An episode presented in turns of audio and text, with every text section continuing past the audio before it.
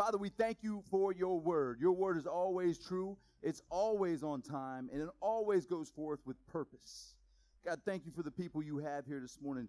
You have assembled here this morning just to receive it. Father, I pray that you would open the eyes, the ears, the hearts to receive this message. And that you, you are a good Father indeed. Indeed, indeed, you are a good Father, a perfect Father. And God, your love is so powerful. And your love can change lives. And you freely give your love. Freely you give your love. May every person that you've assembled here this morning feel the power of your love this morning. In Jesus' name, let the church say, Amen. Amen. All right, let's go right into it. Hebrews chapter 2, verse 14. I just like the word in as much. Try using that with your wife one time. in as much. In as much as you would like me to mow the yard today, let me just say, right? Try that. See how that goes over. All right. Inasmuch then as the children have partaken of flesh and blood, he himself likewise shared in the same, that through death he might destroy him who had the power of death, that is, the devil. The devil at one point in time had the power of death. Uh, he did, he did, he did, but he doesn't anymore. He's been destroyed. He's been that's why Jesus had to come. Jesus had to come in flesh and blood in order to destroy Satan of having that power of death. You see, people have all these fears, but the, the greatest fear of all, the root of all the fears, the mother of all fear is death. People aren't afraid to fly because they're afraid of planes. They're afraid that plane might go down. Amen? People aren't afraid of spiders because they All right, that's a bad one. I was just thinking, I saw one this morning. I turned into a different person. People aren't afraid of creepy nuns that stand around in dark places either, right? How you guys saw the preview to that movie with the creepy nuns, man? Like, why they gotta make nuns look so creepy? Hey, have you guys know that Satan will use religion? He'll use religion all the time. You'll see in just a second that that's a that's actually a very true statement, right? All right, so uh, Jesus has taken away the power that Satan once had over death, right? Uh, and released those who were through fear of death were all their lifetime subject to bondage. Some people are so afraid of certain things that they're subject to bondage their whole life. Their whole life. And Satan wants to keep you there. He wants you to think and be afraid of just about everything. The Bible says, hey, we have not been given a spirit of fear, but a power, love, and a sound mind. We got to know who we are and where we are. We're not before the cross, we're after the cross. Jesus had victory in there, right? And he had victory, is our victory. Sorry, bro. He's like, I'm never sitting in the front row again. Sometimes you just got to get fired up about what the word says. Amen. We get so fired up about what other people's words say. We get so mad about certain things that we watch on TV and all that. Man, how about we get fired up about what God's word says? That's what we need to get fired up about because that's the truth. Amen. That was free. All right. For, for indeed he does not give aid to angels, but he does give aid to the seed of Abraham. Let me tell you, who's the seed of Abraham? We are. We are the seed of Abraham. He gives aid to us. Aid is something you need in time of help. Amen? Aid can also be something you need when you don't need help because you don't know you need it yet. The Lord does, and He sends and provides every single time. Every single time. You got to get to a point where you're not walking around in fear. Satan wants you to think in your mind fear, fear, fear. What if this happens? What if that happens? What if that doesn't happen? You tell him, I don't live in that realm. I'm not about the what if realm. I'm about the it is finished realm. Whoa! You get so excited sometimes you got to bust out the Michael Jackson moves. But don't do it if you recently had knee surgery. I am the healed. Let me show you a little something, something about Satan. Isaiah 14 says, How you are fallen from heaven. Before he was Satan, he was Lucifer. We like to call him Lucy. Lucifer. He has no power. He has no power. O Lucifer, son of the morning, how you are cut down to the ground. You who weaken the nations, for you have said in your heart, I, w- I love how he said in his heart, like Satan just thought it, but God heard it. Amen. God heard it. I will ascend into heaven. I will exalt my throne above the stars of God. The stars there is angels. He literally thought he was better than every angel. Every angel, he thought he was the man, right? Uh, I will also sit on the mount of the congregation on the further sides of the north, north. I will ascend above the heights of the clouds. I will be like the Most High.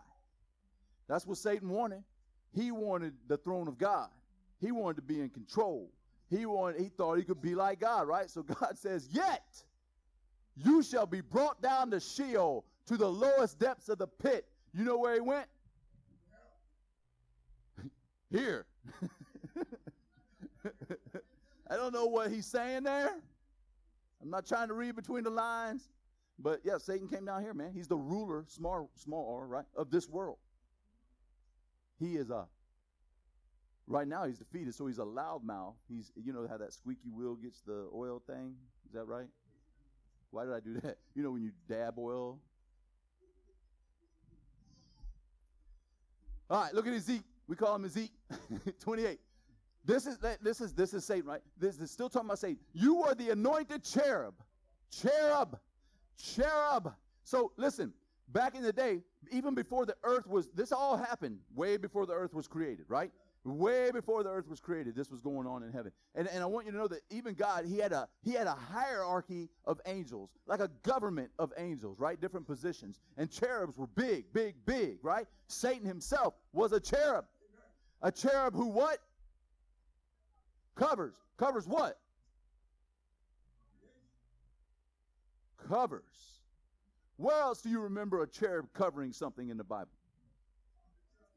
The Ark of the Covenant, right? So if you go to Exodus 25, it says, And the cherubim shall stretch out their wings above, covering the mercy seat with their wings, and they shall face one another. The faces of the cherubs shall be toward the mercy seat. The, in fact, the, the cherub would look down at the mercy seat because that, why? That's where the presence of God was. Because he said, That's where I will meet with you. On the mercy seat. The angels would look down there. Why? They never looked up because they knew that the sinner had sinned. But when the sinner brought um, uh, uh, something to be shed, or the high priest would bring blood to the mercy seat, right? They would look at the mercy seat because the mercy seat, the blood there represented the sinner. There's no need to look at the sinner. They looked at the mercy seat. That's where God would meet with them. So the mercy seat is always a picture to Israel. It's a picture of God's heavenly throne. It's a picture of what is actually a reality in heaven. This happened, you'll see, and just like this happened way before the ark was created and all that, the world was created. But in heaven, Israel, the Israelites think of, of the Ark of the Covenant as a picture of God's holy throne in heaven. Are you with me? All right. All right. So keep reading. You were the anointed cherub who covers. I established you. You were on the holy mountain of God. You walked back and forth in the midst of the fiery stones. O Lord of hosts. Oh, so so this is this is Ezekiel and he's saying you were the anointed cherub who, who, who covers. But look at look what this says in Isaiah 37. O Lord of hosts, God of Israel, the one who dwells between the cherubim. He's talking about God's holy throne in heaven. In heaven, God had a throne and cherubim. He dwelt between the cherubim. That now think about it. That's what the Ark of the Covenant is too. It's a picture of God's heavenly throne. God dwells between the cherubim. Cherubim are a picture of God, guardians of God's righteousness and holiness. Who guarded the, the Garden of Eden after Adam and Eve were kicked out? A cherubim with a sword that was flaming in all different directions. He was guarding God's holiness and righteousness. Are you with me? All right. Uh, Psalm 81. This is uh this is David. He repeatedly says this stuff, right? Give ear, O shepherd of Israel, you who li- who led Joseph like a flock, you who dwell between the cherubim.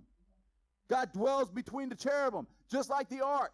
That's where I'll meet with you on the mercy seat, right? Right? So look at another one. Psalm 99 1. The Lord reigns. Let the peoples tremble. He dwells between the cherubim. Are you getting it? So God's heavenly throne was was he was dwelling between the cherubim. Cherubim are a high angel. Satan was a cherubim. Are you with me? You see how all this is running together? All right. The ark is a picture of God's throne in heaven. I, you just saw that in Scripture. I didn't want to put that up without showing you. So go back to Ezekiel. You are the anointed cherub who covers. I established you. That means he created them. Satan is a created being. Satan's not the creator, he's created. Amen? He might like to think that he's got all this power. He is powerless. Powerless. But at one time, he did have power. In the old covenant, he did have power. He had power to come to you and accuse you based on the law, based on you not keeping the law. Therefore, if you don't keep the law, the penalty is death. That's why the law, the Bible says, the law ministers condemnation. The law is the ministry of death. You can't keep them, you die. That's what you're worthy of. So somebody had to die, so they'd bring an animal, right? Amen. See, isn't it crazy how just all it's like, wow. Like that all makes sense. How many guys, before you could see Jesus everywhere, thought that the Bible didn't make a whole lot of sense and it was kind of confusing sometimes now? But when you see Jesus everywhere, it just runs together and you're like, wow. It's beautiful, man. Cherub, a representation of Ugh. That's OG. He's an original. That's what happens when you type fast right there, baby. All right, anyway. Go back to Zeke. You were an anointed cherub who covers. I, I established you. You were on the holy mountain of God. You walked back and forth in the midst of the fiery stones. Now, if I asked you, what is the work of Satan?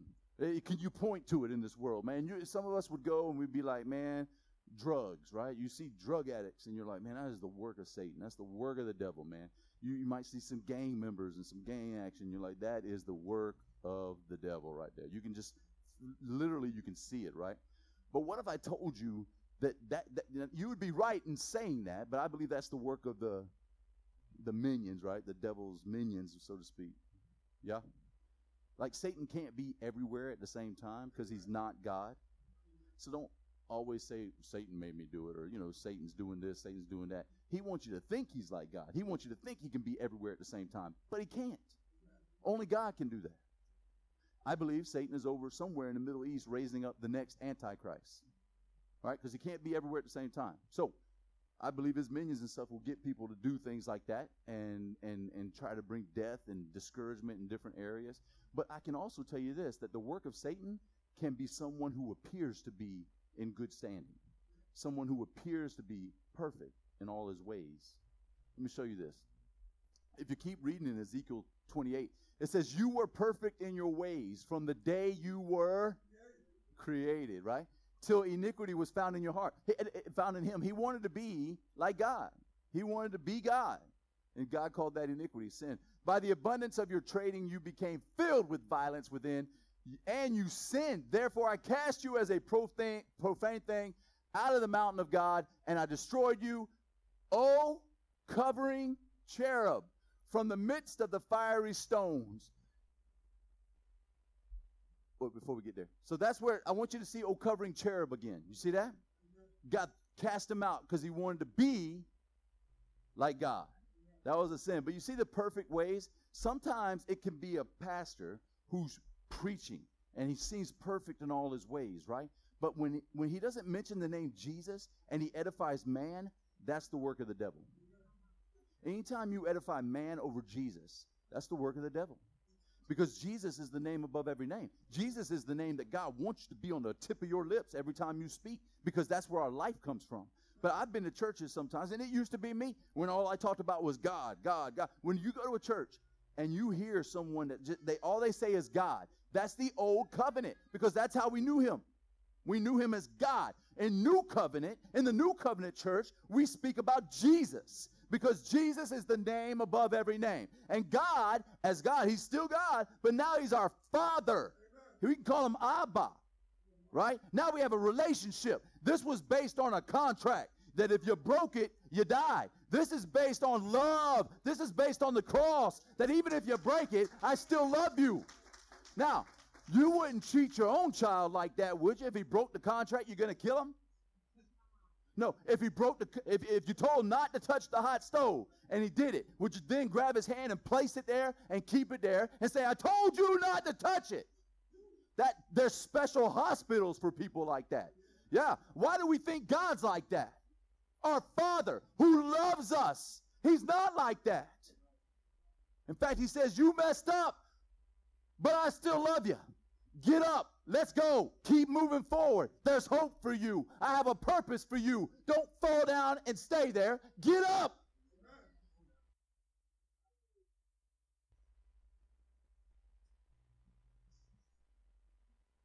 This good news, amen. Don't think that I was like winking at certain because some people I'm like, oh my God, I just winked at somebody and I probably shouldn't have winked at. That that's a wink for everybody. just prefacing stuff around here. All right. Psalm 89, 14. Let me show you. This is so big. If you get anything, get this, right? So, righteousness and justice are the foundation of God's throne. Righteousness and justice are the foundation of his throne. Okay? And mercy and truth go before your face. Let me just tell you, Satan, he knows the, the foundation of God's throne. So if there's some way he can get God to, to be unrighteous, or to not be not to not have justice, right? He thinks he can go and take that throne. He still thinks that. Just like he did when he before he got kicked out of heaven. If he can get God to be unrighteous, if he can get God to be uh, to show no justice, he can get that throne. You guys know where I'm going? Isn't that beautiful? That that's not the Satan part. that part. I love that his throne is established on righteousness and justice. Let me show you this real quick, man. This is a, I want to show you two stories. This is Daniel, Old Covenant, Old Testament story. You ready? It pleased Darius. I like to call him Rucker because I read the Bible like that sometimes. It pleased King Darius to set over the kingdom 120 uh, Sartrap, uh, princes. All right, I'm just going to say princes. I don't like that word. Uh, to be over the whole kingdom. And over these, three governors, of whom Daniel was one, with the princes, uh, that the princes might give account to them, so that the king would suffer no loss. The king, Darius, trusted Daniel, loved Daniel, right?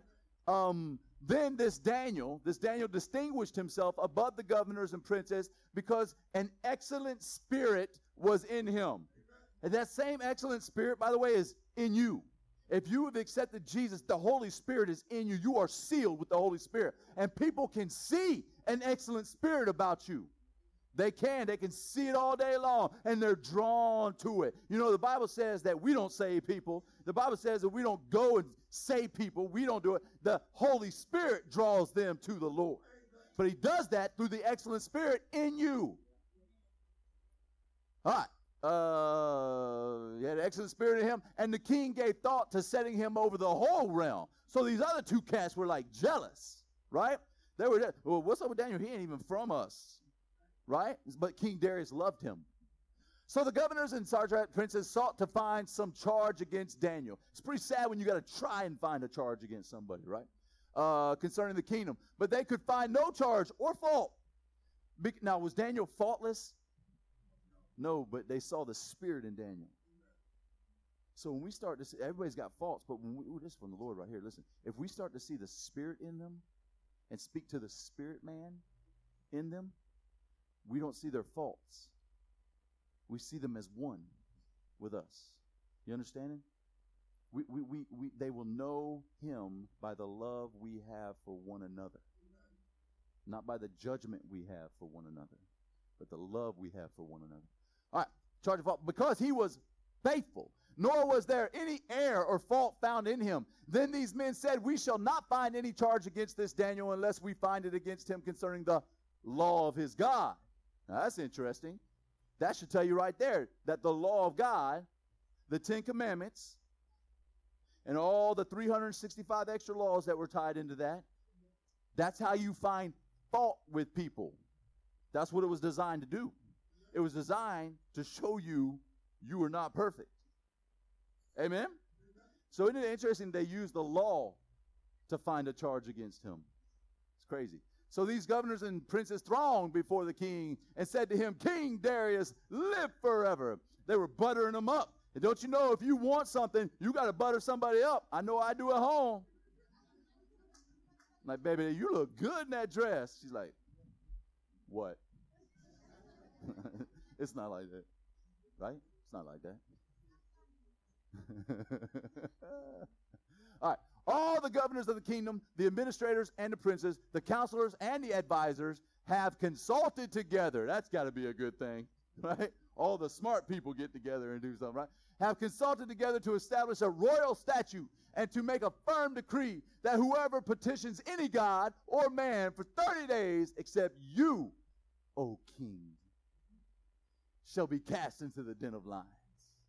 You know, they're building the king up. He's like, that sounds good. Right? Yeah, yeah, yeah. Now, what man, this thing is quick, boy. Boom. Now, O king, establish a decree and sign the writing so that it cannot be changed according to the law of the Medes and the Persians, which does not alter. When they wrote a law, it did not alter. When God wrote, when He spoke and He engraved the law on, it didn't alter. It's still not altered. It's still perfect. God made it. It's perfect. So when they did it, even if a new king came on, he couldn't reverse it. Once it's done, it's done. So they made a law.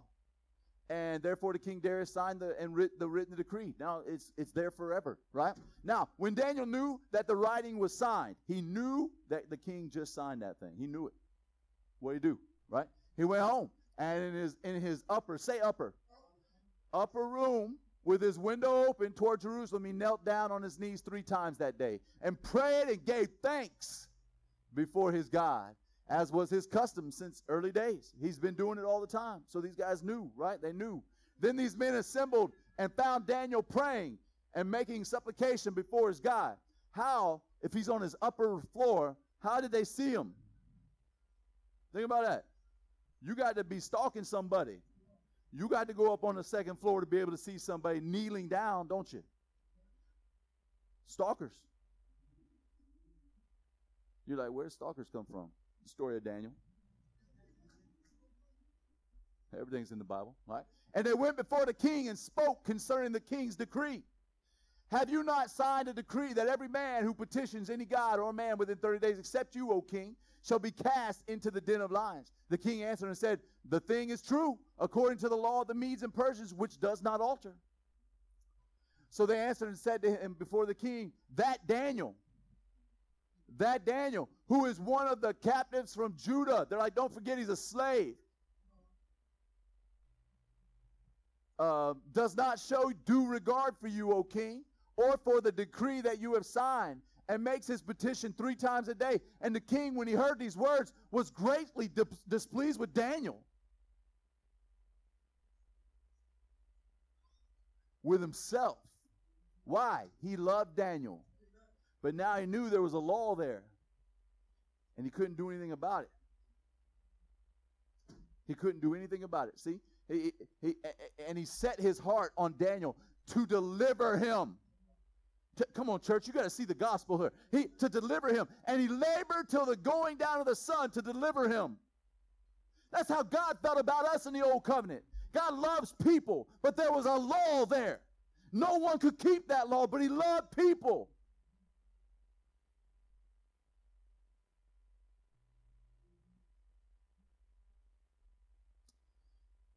And he labored. He labored to deliver us.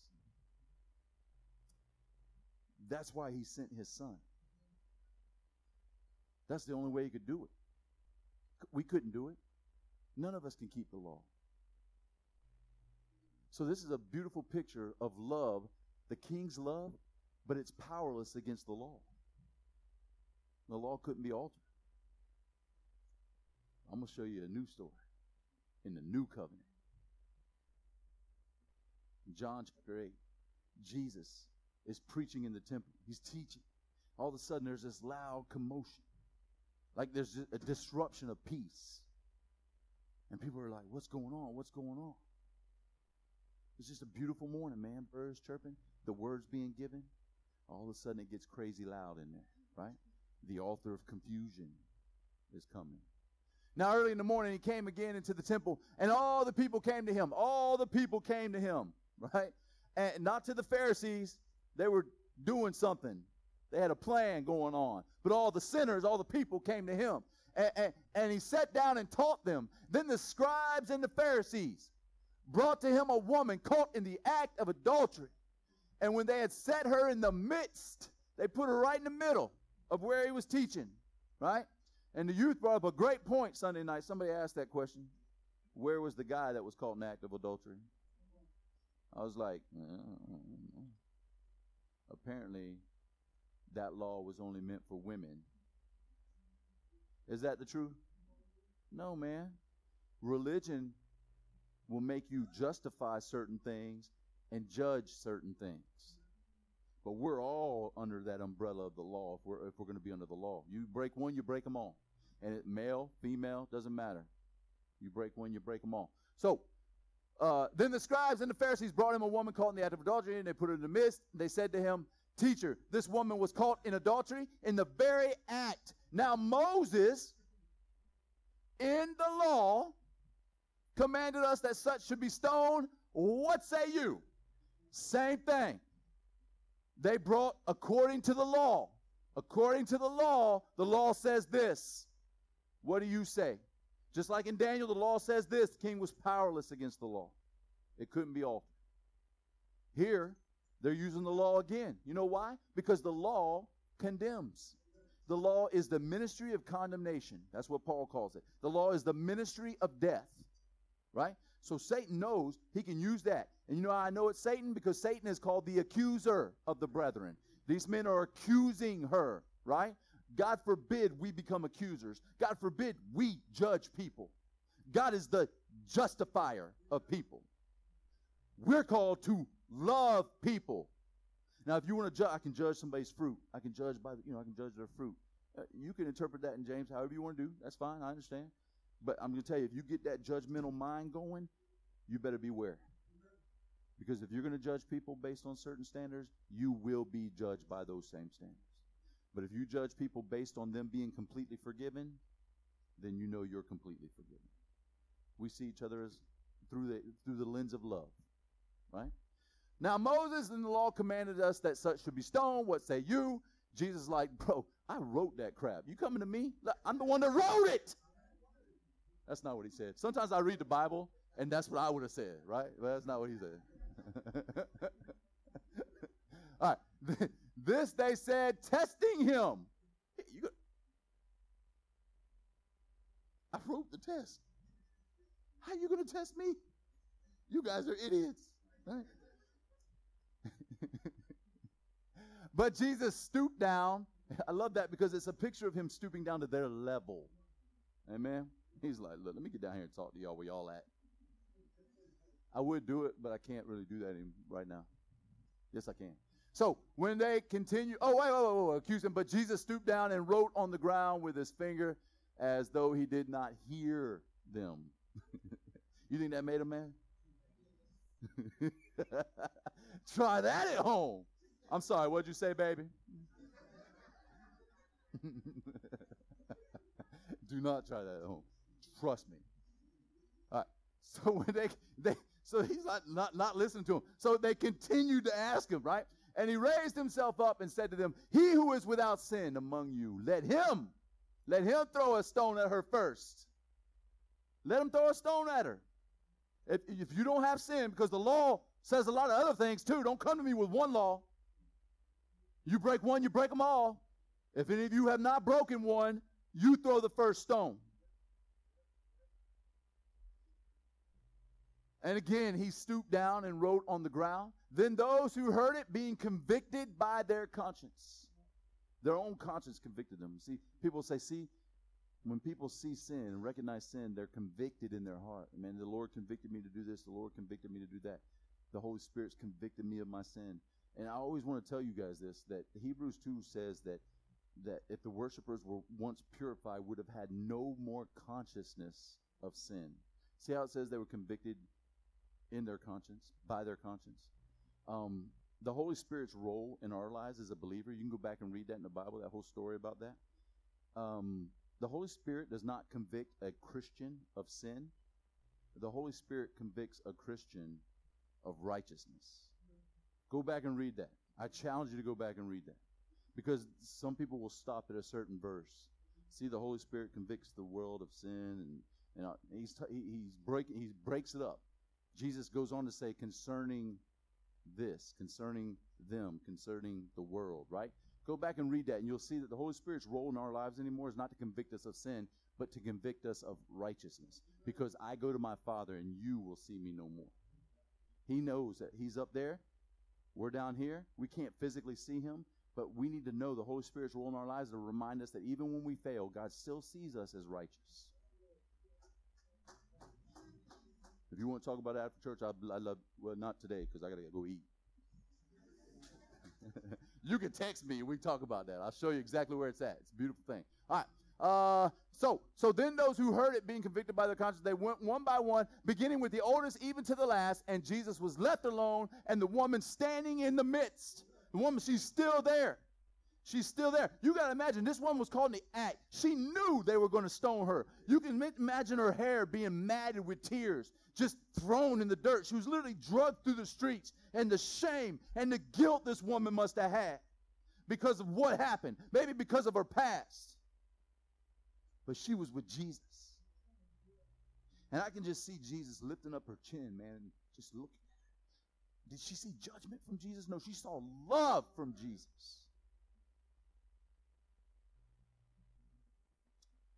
Did he break the law? Nope. Was she spared? Yep. Did he lower his righteousness? No. Nope. Was there mercy at the expense of justice? Hey, Satan was Satan would throw a flag right here. He'd say, "Wait a minute. She by the law, she's guilty." But let me tell you something. It's almost as if Jesus had something that nobody else has ever had. It's almost as if Jesus was perfect. The only one that could have picked up a stone and thrown it wouldn't do it.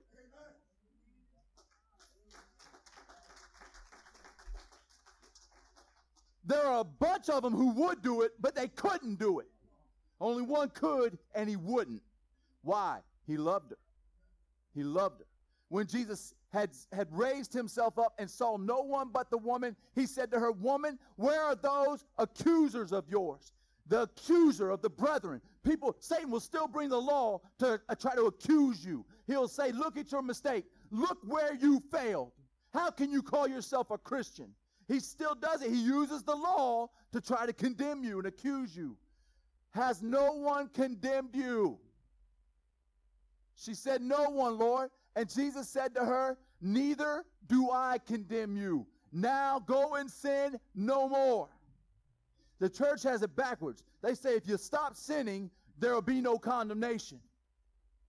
But Jesus has it right right here. He says, Remember, I don't condemn you. And when you know you're not condemned, it gives you the power to rise up and go sin no more because you saw love in his eyes. When you see law, when you see judgment in the eyes of Jesus, which you will never do, but when you if you see him that way, the Bible says by the law is the knowledge of sin. But when you see the love in his eyes, you will sin no more. And see, Satan will say, hey, you're just giving people a license to sin. Man, to hell with that. That's not that's where it came from. You don't need a license to sin. Let, raise your hand if you actually have a license that lets you sin. We all sin. We all sin. But man, when you receive the love that Jesus has for you, knowing that you're not condemned anymore, there is therefore now, now, now, now, right now, there is therefore now no condemnation for those who are in Christ Jesus. Woo! Look at this. That story is a picture of the law being powerless against his love. Before in the old covenant, there was nothing the king could do even though he loved Daniel. But here we see a king whose love is more powerful than the law.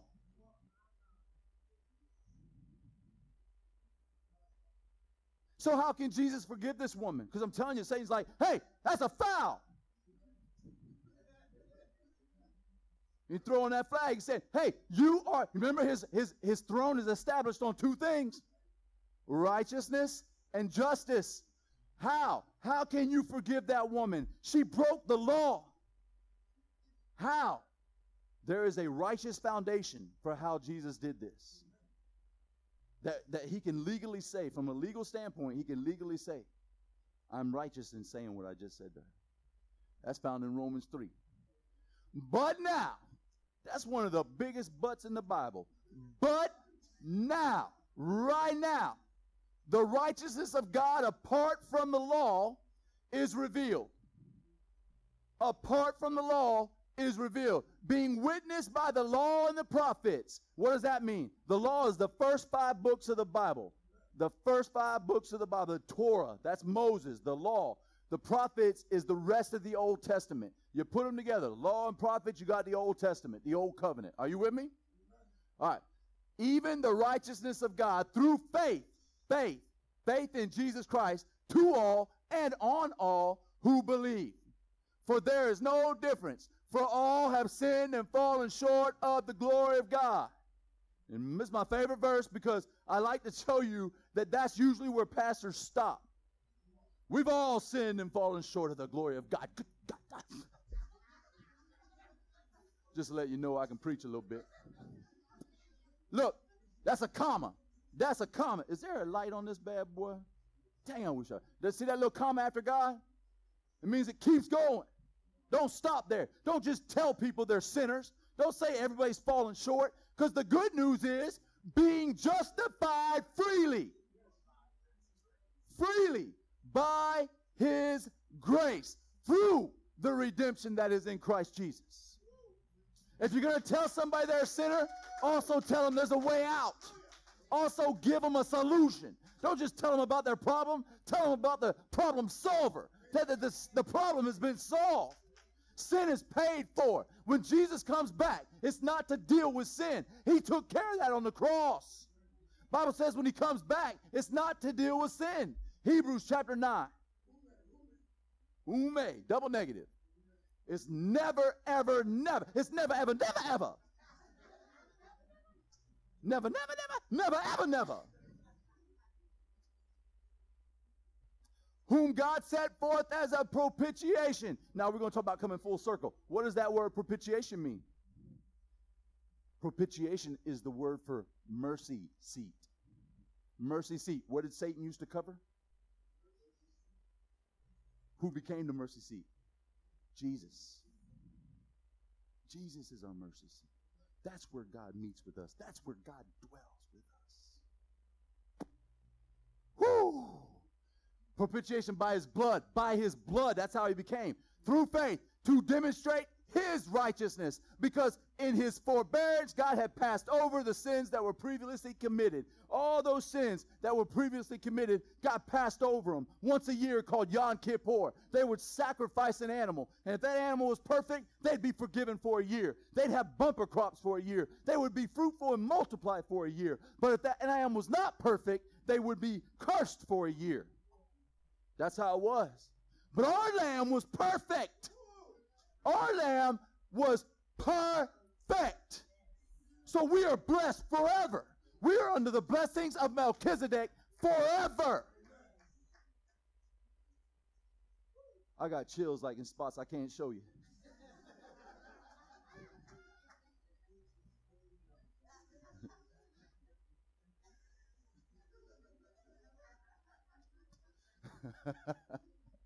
All right, passed over. To, we're almost done, guys. To demonstrate, demonstrate, God demonstrated his righteousness and justice at the cross. So Satan was like, whoa, I didn't see that one coming. I thought if I killed him, that I'd get the throne because you were unrighteous. You practiced injustice. Satan's defeated, church. He has no power. He cannot condemn you. He doesn't have the power of death. He's got nothing except the law. He can still use the law as a weapon against you. You don't measure up. Wait a minute. Bible says we're qualified. We're qualified. You don't deserve the blessings of God. Wait a minute. Bible says I have the blessings of God. I'm not trying to get them. I'm not trying to earn them. I have them. right? Don't let them get in your head, man. Speak truth over yourself, right? To demonstrate the present time his righteousness, that he might be, he might be God. God might be the just and the justifier of the one who has faith in Jesus. If you have faith in Jesus, in other words, that he paid the price. He, the Bible says that Christ is the end of the law for righteousness to those who believe. If you believe, then the law is ended in your life for righteousness. Oh, good news just keeps going. Now you're gonna have some homework. You can go home and read this because I, I could do. Do I look dead? Do I look bored? Do I look like I want to fall asleep right now? Do I look hungry? I'm eating right now. What we're doing now is feeding you the word. It's the life that we have. This is life to us, right? Having said that, there's nursery workers that are like, look, it's great that y'all are eating, but I'm on my eighth bowl of Fruit Loops. so it's about to be done, right? So where where is boasting then? It it is excluded by what law? By what law? Of works? Nay, nay, nay, nay, nay. But by the law of faith. We're not under the law of works anymore. We're under the law of faith. In other words, I believe, I believe. Therefore, we conclude that a man is justified by faith without the deeds of the law.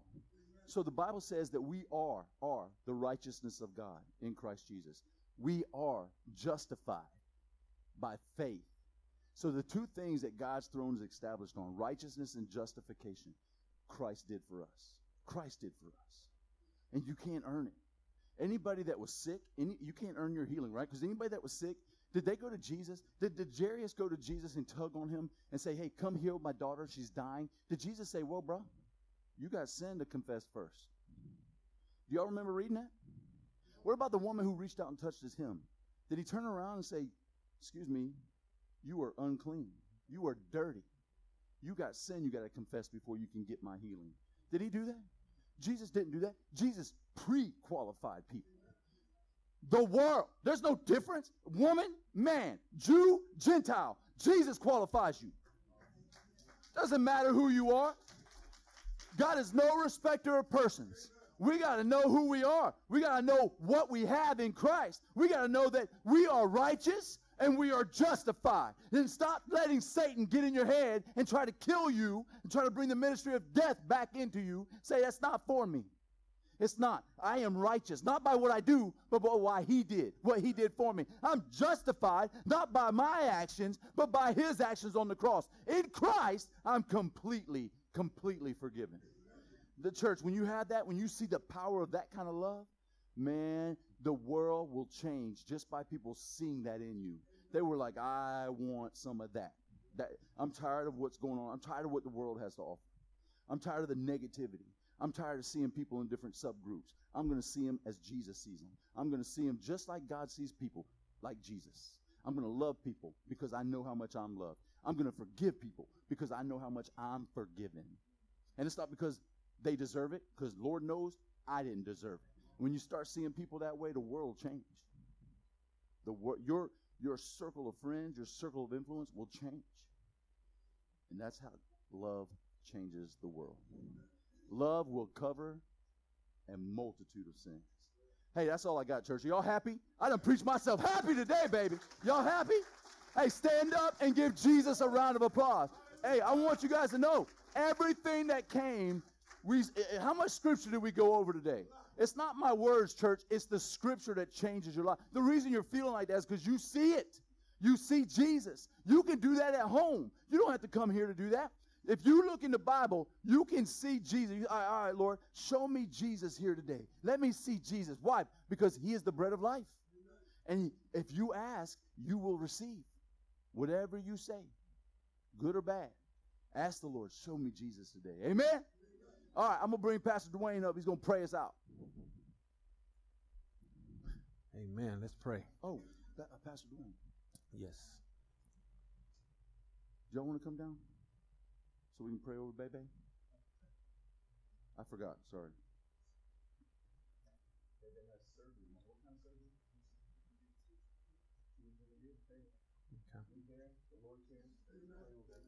feel led to come down and lay hands on the baby, please come down and do so. If not, just stay right there. But just receive all that Pastor Dwayne says. He always prays scripture over us. The way we receive that is by saying, Amen. Amen. That's what that word means. That you agree with what he's saying. So just pray with us as uh, Pastor D leads us. Thank you. Amen. Heavenly Father, we bless your name, God. We thank you for this opportunity to just stand in the gap and, and to lift up little Mason to you, Father. We thank you, Father, for he is fearfully and wonderfully made in your image and likeness, Father. You have a great purpose and plan for his life. Father, we thank you, Lord, for being the great physician. Thank you for guiding uh, the hands of the surgeons, Father. Anyone that would that would put their hands on this child, Father. We ask God that you would bless them, that you would anoint them, Father, that you would cause uh, uh, what they do, Father, to be fruitful and be profitable, Father, and be in His best interest. Father, we thank you that we can claim the healing that Jesus has already provided for us, and we can declare that by uh, Jesus' stripes, Mason is already healed. And Father, we thank you for giving his, his parents, Father, faith to go through the process, Father. We thank you for giving them the testimony, Father. We thank you, Lord, for making them righteous, Father. We thank you, Lord, for just for your goodness and your grace, Lord. We thank you, Father, for just giving them peace that surpasses all understanding, Father. Let them put their hope, their confidence, their trust completely and totally in you because you are the only one who cannot fail them. So, Father, we bless you and we thank you for the healing. We thank you, Father, for your word today. We thank you, Father, for giving us ears to hear and hearts to receive your word. We thank you for the great love with which you loved us and that you demonstrated by sending your own Son, Father, to die.